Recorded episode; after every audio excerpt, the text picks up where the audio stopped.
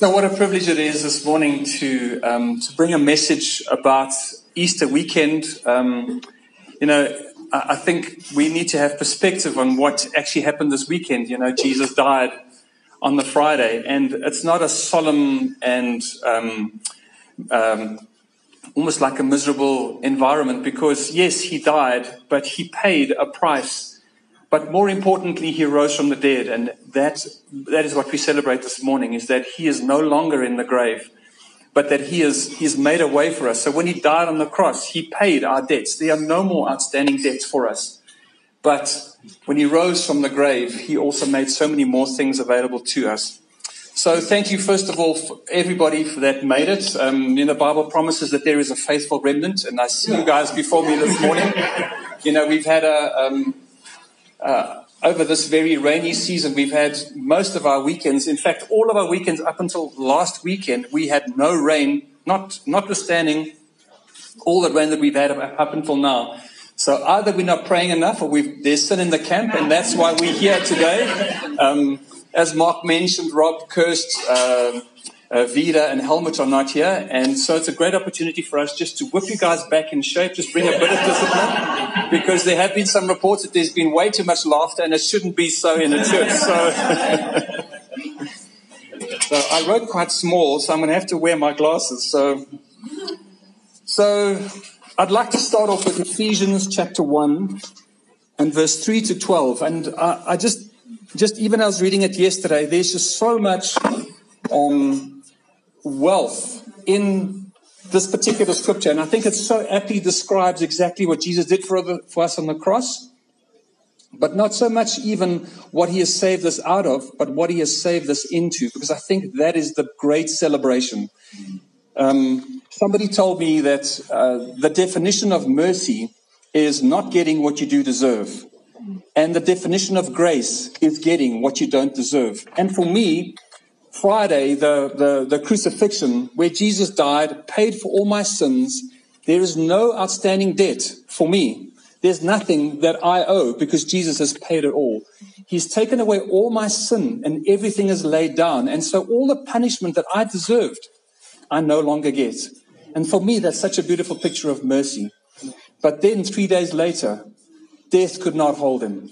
The stone was rolled away and he rose. And because of that resurrection power, I now have grace because now I get everything that he has because I'm in him. And so Ephesians chapter 1 verse 3 and I'm I'm reading from the message and I just want to add in a little bit here every now and again and verse 1 starts off with how blessed is God? Do you guys know that God's happy? God is exceedingly happy. God is not sad.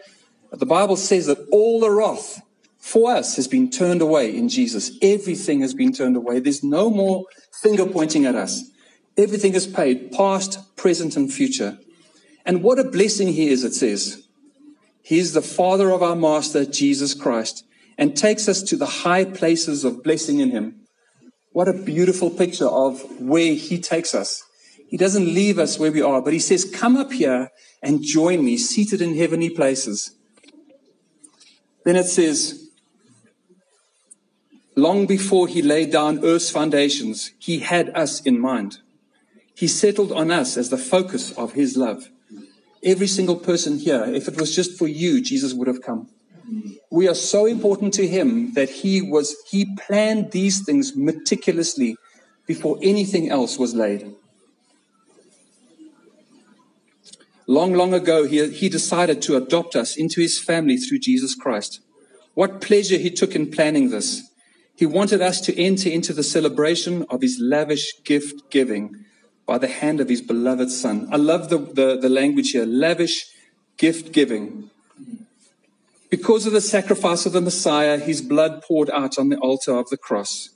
We are a free people. We are free from so many things. You know, the other day, I just, I heard a song that I heard when I was in high school. It was one of the first Christian songs that I heard. And you know, sometimes when you hear a song, you can put yourself back in the position that you were then. And I just realized that God has been so gracious to me because He has just walked such a road with me that so many things that, that I was carrying had just been shed without me even trying sometimes, you know, that He was just able to walk me out of a place where I was. And that song just brought it.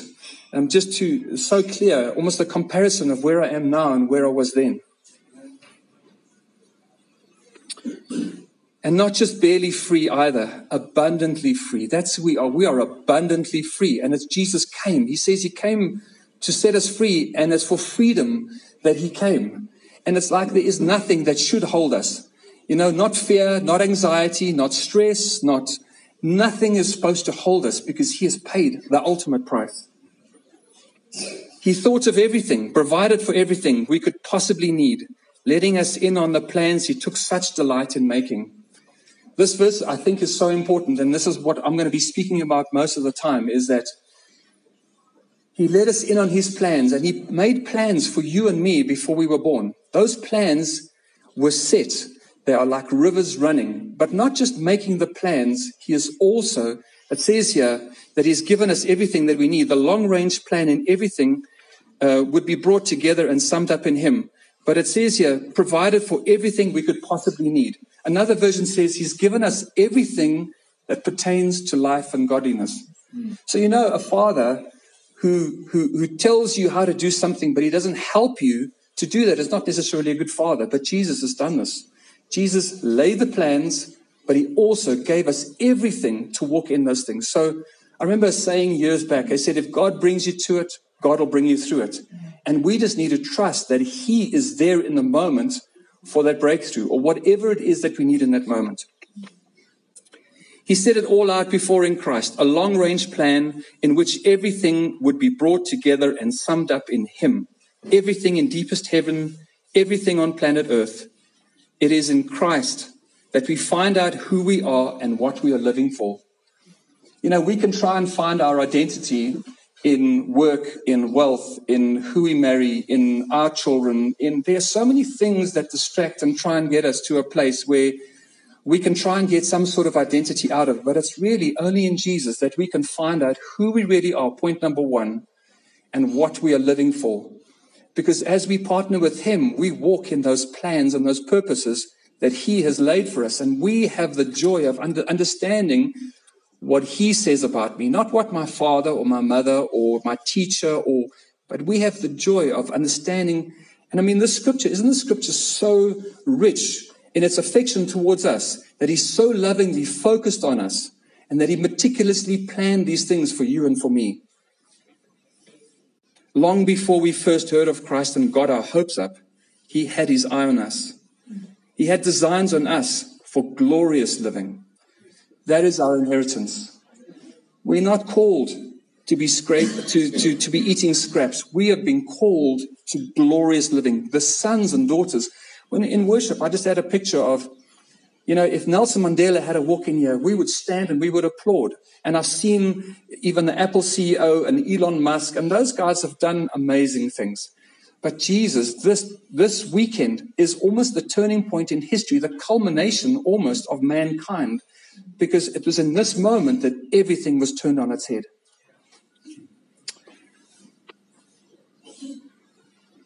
So long before we first heard of Christ and got our hopes up, He had His eyes on us, had designs on us for glorious living, part of the overall purpose He is working out in everything and in everyone.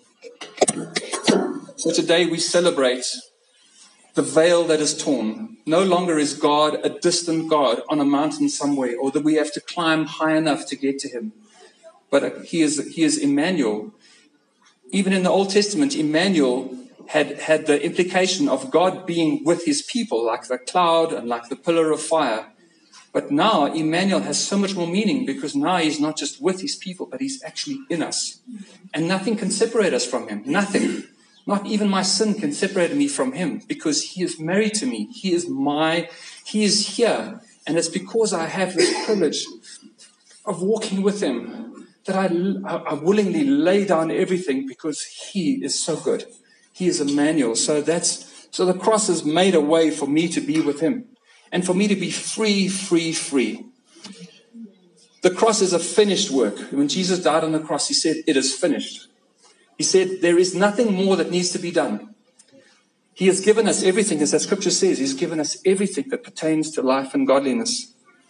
And it is out of this well, out of this river, that He wants to wants us to live. And so today, I'd like to title what I'm sharing. It's taken me a long time to get there, but I'd like to share uh, what I'd like to call this is where is the river? Because I think history is filled with rivers. In Ephesians 2 verse 10, it says, For we are his workmanship, created for good works in Christ Jesus since before we were born. And this is our ultimate calling. I remember when I was um, when I was in high school, boys' school, Friday off, Friday morning, we would start uh, school off with assembly, and in assembly we would always get together and we would we would say the Lord's prayer. And um, I wasn't, I didn't know Jesus at the time, and we would almost say this by rote. Our Father, which art in heaven, hallowed be thy name. Thy kingdom come, thy will be done on earth as it is in heaven. And it was almost like a, uh, almost like as soon as we said that prayer, it was almost like we could tick the box and it's almost like we felt more spiritual. Because I've, I've now said the Lord's Prayer. But in that verse where it says, Thy kingdom come, thy will be done on earth as it is in heaven, I think this is his ultimate will and mandate and purpose for us as his agents because Jesus, what he's done on the cross, it is finished. But we are now mandated, not passively to just tick a box and say, we've said the Lord's Prayer. But actually, for us, like, this, like the scripture says, the Spirit and the bride say, Come, come, presence yourself amongst your people. And all of creation is waiting for the revelation of the sons and daughters of God to rise up. And so it is that is our it is almost our privilege, but also our responsibility to bring the, the, the, the will and the kingdom of God into this earth. We are the agents that He uses, we are the agents that partner with Him.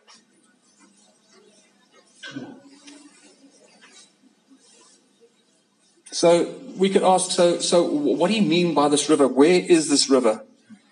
But you know, there's always a river because if we believe that He's given us everything that we need and He's created us for these, these good works, there is always a river. You know, whether you've got a difficult situation with your, with your spouse or your boss or your staff member or your child or whatever, there is always a river because in that situation, a way has been made already.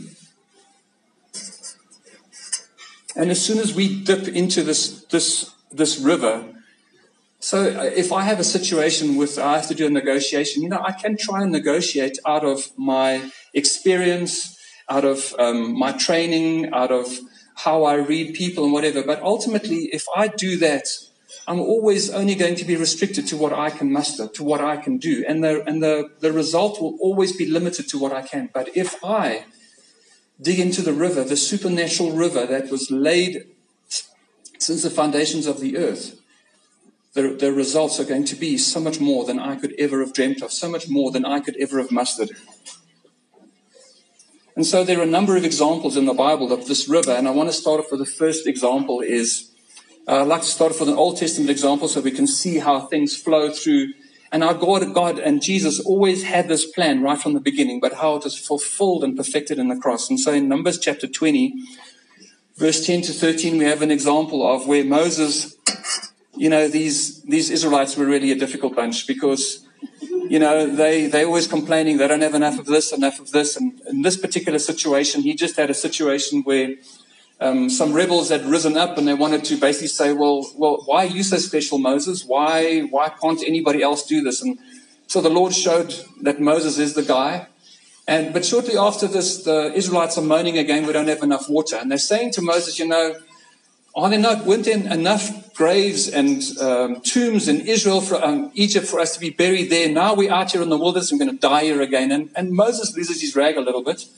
He first of all goes and he, and he asks the Lord, What must I do? And the Lord says to him, I did previously tell you to strike the rock, but this time I'm asking you to speak to the rock. But Moses is quite frustrated. I mean, he's had this really obstinate people, stiff necked people on his back for a long time. And he, he's really, really upset with them. And he addresses them in Numbers chapter 20 and he says, he says, You rebels, now you're asking, now we have to get you water again. And in his frustration, he strikes the rock. Now, I, I know that Shani and I have got this problem that we often move out of frustration, particularly when it comes to our kids. And I'm sure that none of you guys have got that experience, but we have a particular problem and we're trusting the Lord for deliverance. But, you know, the thing is, Moses, he moves out of a place of frustration and he's, he scolds the Israelites, but he also, he puts himself almost on the same level as the Lord. And he says, now we have to get you water now again, you know. He's not saying now we need to trust the Lord for what he's saying we, and it's at least him, maybe him and Aaron that he's including in that little thing. And then out of frustration, he strikes the rock and water flows. The Lord is gracious and the Lord does. But, you know, whenever we operate out of frustration and we try and find that river, it's going to be, first of all, more difficult. But second of all, it might not be everything that he wanted us to have. And so we know the story that Moses uh, it was not a good thing for Moses, and he was he was he was um, prevented from entering into the promised land. But in Ezekiel 47, it's a well-known scripture. There is this river that flows from the temple. There's this river that flows and it blesses the nations. And as you get further away from the temple, it goes deeper and deeper and deeper. But you know, there is no longer this Old Testament temple. You and I are the living stones. We are the ones, the rivers of living waters. If we will allow, they will flow from us and they will bless the people around us and it will also release life all around us. So it's clear that we, that we cannot enter, we cannot access this river as perfectly as we should in frustration. In fact, it, I would suggest it's almost impossible for me to enter this river or to dig, to, to draw from the supernatural river if I'm frustrated, angry, or um, stressed because now the Bible says the kingdom of God is, in Romans it says, kingdom of God is righteousness, joy, and peace. And it's almost like these are the things that make us strong. This is our game. The enemy's game is fear and intimidation and stress and anxiety and all of those things. And I would suggest that those things would throttle our faith and our ability to dig out of this, to, to draw from this river. But it is righteousness, joy, and peace. Those are the things that he came to give us. So in, in scripture, there are many, uh, there are many examples of how scripture tells us how we need to follow the Holy Spirit, how um, we need to be more reliant on the Holy Spirit. And as a body, I think we are very good at that. Um, I, wouldn't say we're very good, but we, we are after that thing.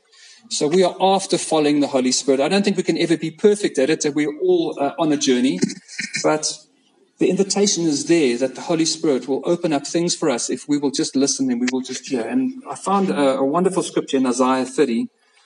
And out of all the translations that I read, I found one that made sense to me, and I'll explain a little bit later. And it says, Isaiah 30, verse 20, 20 to 21. Now, it's being addressed to Israel, who's in exile, who um, they're not in a great place, but the Lord is telling them where they are and where they're going. Though the Lord gives you the bread of adversity and the water of oppression, yet your teacher will no longer hide himself. But your eyes will constantly see your teacher. Your ears will hear a word behind you. This is the way, walk in it. Whenever you turn to the right or to the left, the teacher will tell you. So I looked at it in the message. I looked at it uh, in the New King James and the NIV. And in all of those, in all of those translations, it actually uses teachers, plural, small t. But in the, in the Amplified, it says teacher with a capital T.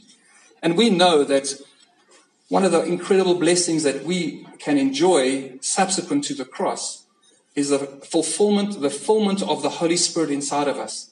And we know that the Bible says that He is our teacher, that He is our, um, He is our, um, our helper. He is the one that is with us. He's our comforter. He's all of those things. And I would like to put to you that this scripture, notwithstanding what all the other translations said, is that it's talking about the Holy Spirit.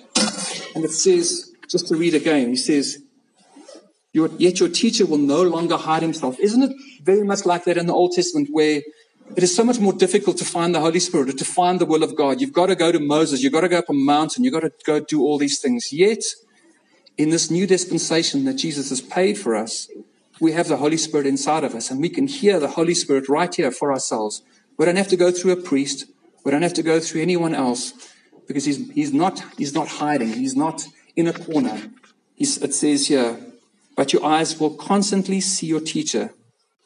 And in your ears, he will whisper, go here or go there. The New Testament also has, a, has a, a, um, a, verse where it says that in that day when they come and they accuse you and they ask you for an answer, wait and he will give you the answer. He will give you that answer in that moment. So we've also heard um, that Jesus is perfect theology. And if we look at Jesus, we will see how we are potentially able to live. And I'm fascinated at how Jesus was able to listen and to identify the river. You know, Jesus, his disciples come to him and they say to him, We need to pay taxes. Now, these are mostly fishermen, and they probably have caught thousands of fish. And he says to them, Well, just go and catch a fish, and you'll find a fish with a gold coin in its mouth. He was able to dig into the river right there in that moment.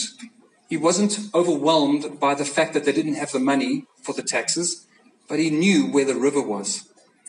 A second example was Jesus obviously prayed for many people and they got healed um, of blindness, of lame, uh, of being lame, of a number of ailments, um, leprosy.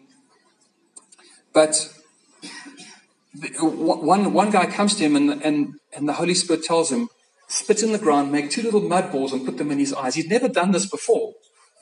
If we go back to the example of Moses, where previously the Lord said to him, strike, and the second time he says to him, speak, it's interesting that the Lord changed the instruction for Moses. And I, and, and, and I think here he changed the instruction for Jesus as well because it wasn't the same thing. But it's almost as if the Lord is inviting us into a relationship with him where we can't nail him down to a recipe. This is how it always is. It's actually more a situation of, okay, so we're in this situation, Lord. How, what do you want me to do? And I need to keep my ears focused on you because it's out of relationship that the river flows. The river doesn't flow out of a predictable path because if it was so, we wouldn't need him because it would always be, it would always be mud balls and we'd always just make little mud balls and put in people's eyes and they get healed. But it isn't like that. Another example is um, where the where the where the Jesus is faced with the five thousand, and he wasn't overwhelmed. Oh my word, where are we going to get the money? How are we going to pay for this logistics? We've got to get a bakery on board.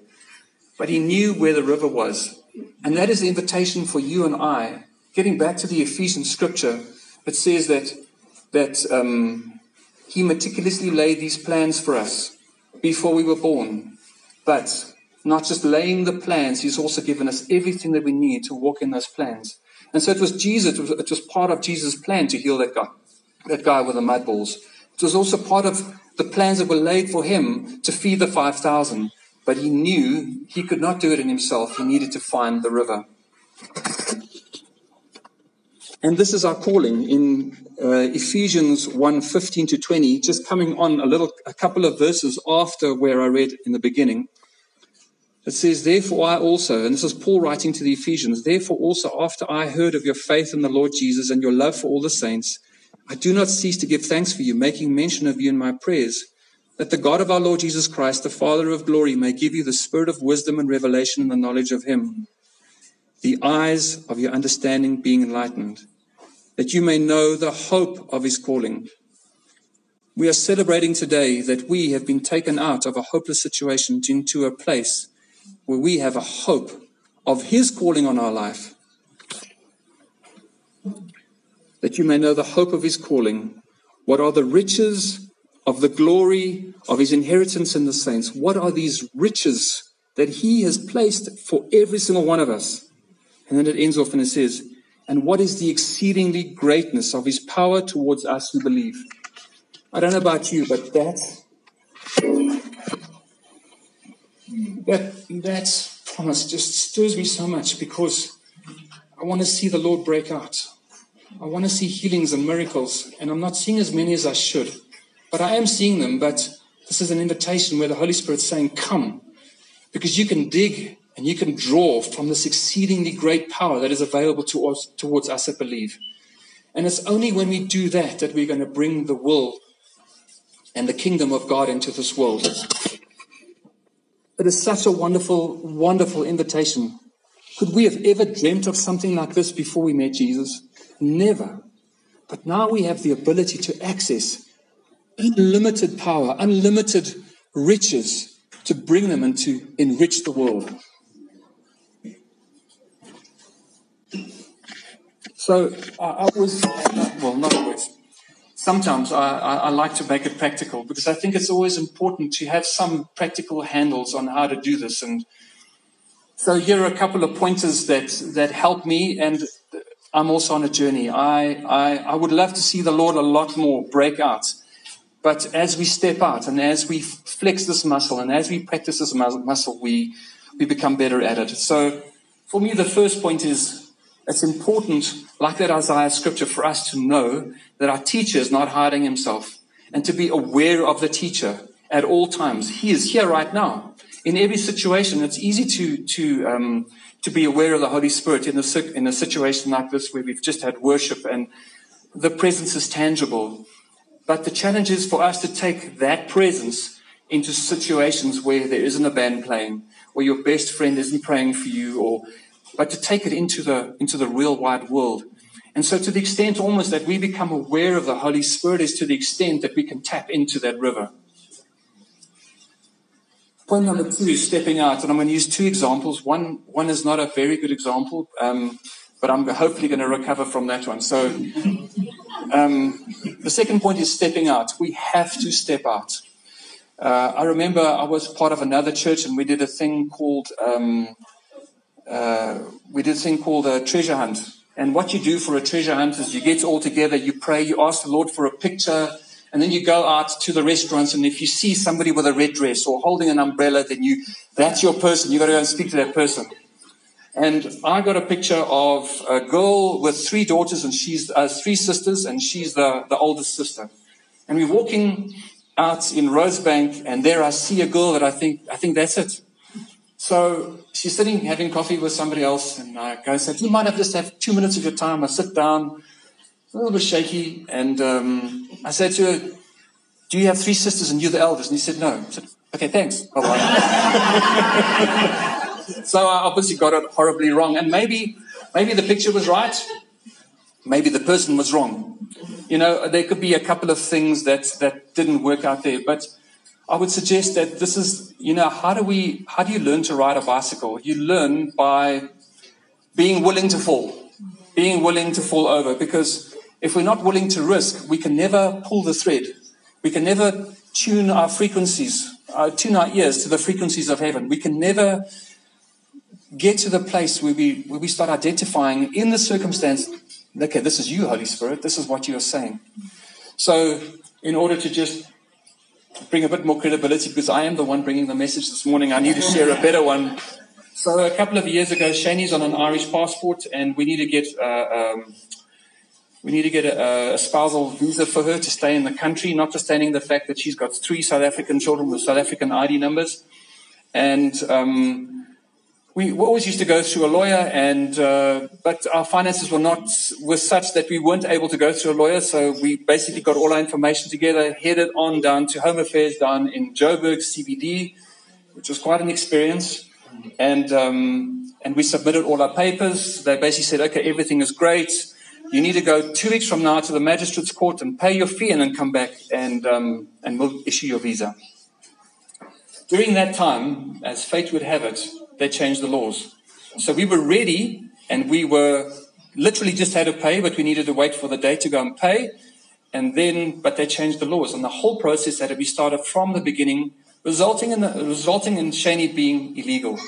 Um, and I didn't want her to be deported because my milk hadn't come in yet, and I'm the father of three. So,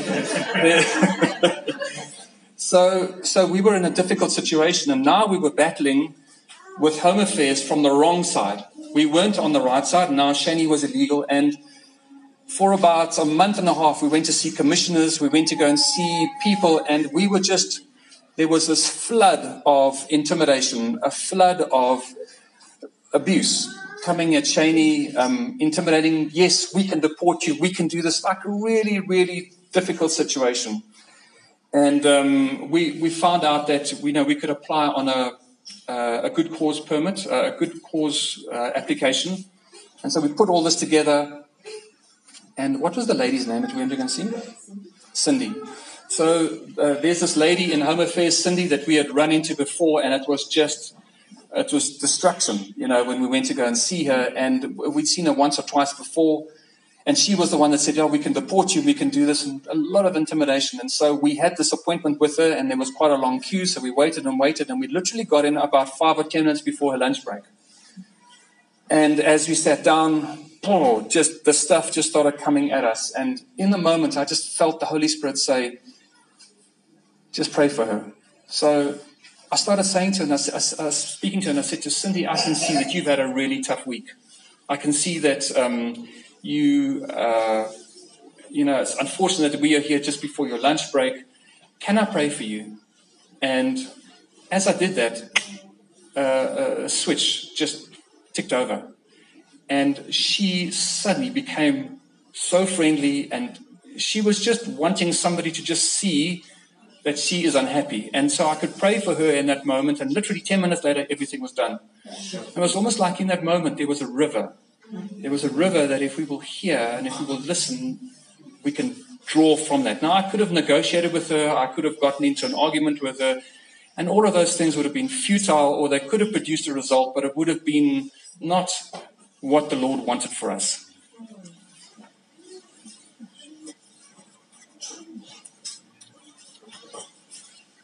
The, the, the second last, well, the last point that I want to make just about stepping into the river is that I mentioned it earlier. It's like the kingdom of God is righteousness, joy, and peace, and that's our game. We thrive in that environment. We don't thrive in an environment of anger and anxiety and stress. And so it's always good to just keep almost like monitoring yourself. Am I playing the enemy's game or am I playing our game? Because if I play our game, I will hear his voice. If I play our game, I can access that river and, and, and I can start seeing the supernatural manifest in the earth.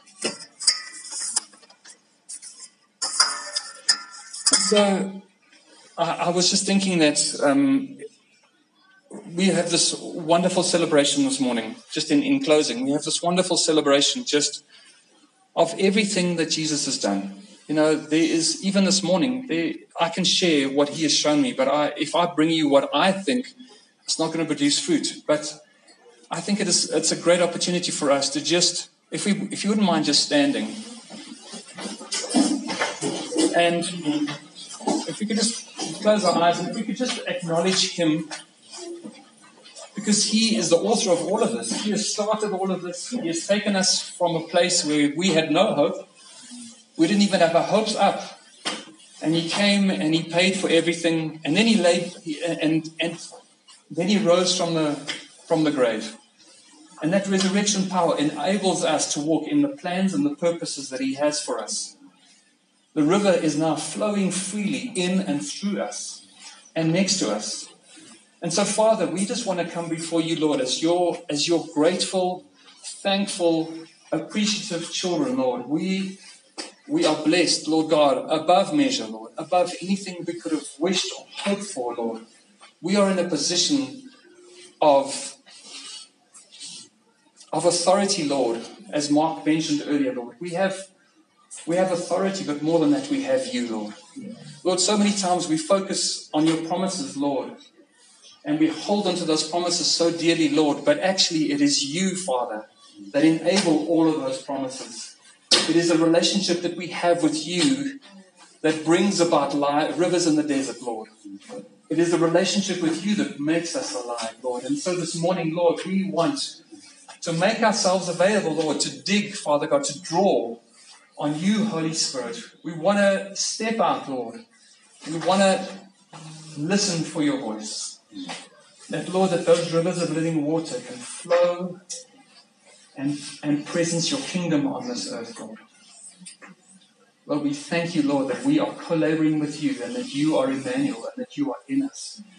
The veil is torn in two, Lord. There is no more separation, Lord, and we are beneficiaries of the commonwealth of, of heaven, Lord. Beneficiaries, Lord God, of everything that you've done, Lord. But we pray, Lord, that you would show us how to bring them down to earth, Lord. And so, Lord, we thank you, Father, for your presence, for your time here. We thank you for your word, Father. May you multiply your word in our hearts, Lord, as all of us are on this journey. as all of us are learning to trust you more, as all of us are learning to risk a little bit more, as all of us are learning, Father God, to just trust you in the moment, not to have it all figured out, Lord, but to trust and lean on you, Father. We ask all of this, Lord, in Jesus' name, and we thank you for this wonderful privilege to meet as a body like this, Lord, to meet here together. We thank you, Father, that we had shelter and that we are warm in here, Father God, and that we have each other, Lord God. And so, Father, we praise you and we worship you, and we thank you for this weekend, Lord, in Jesus' name. Amen. Amen.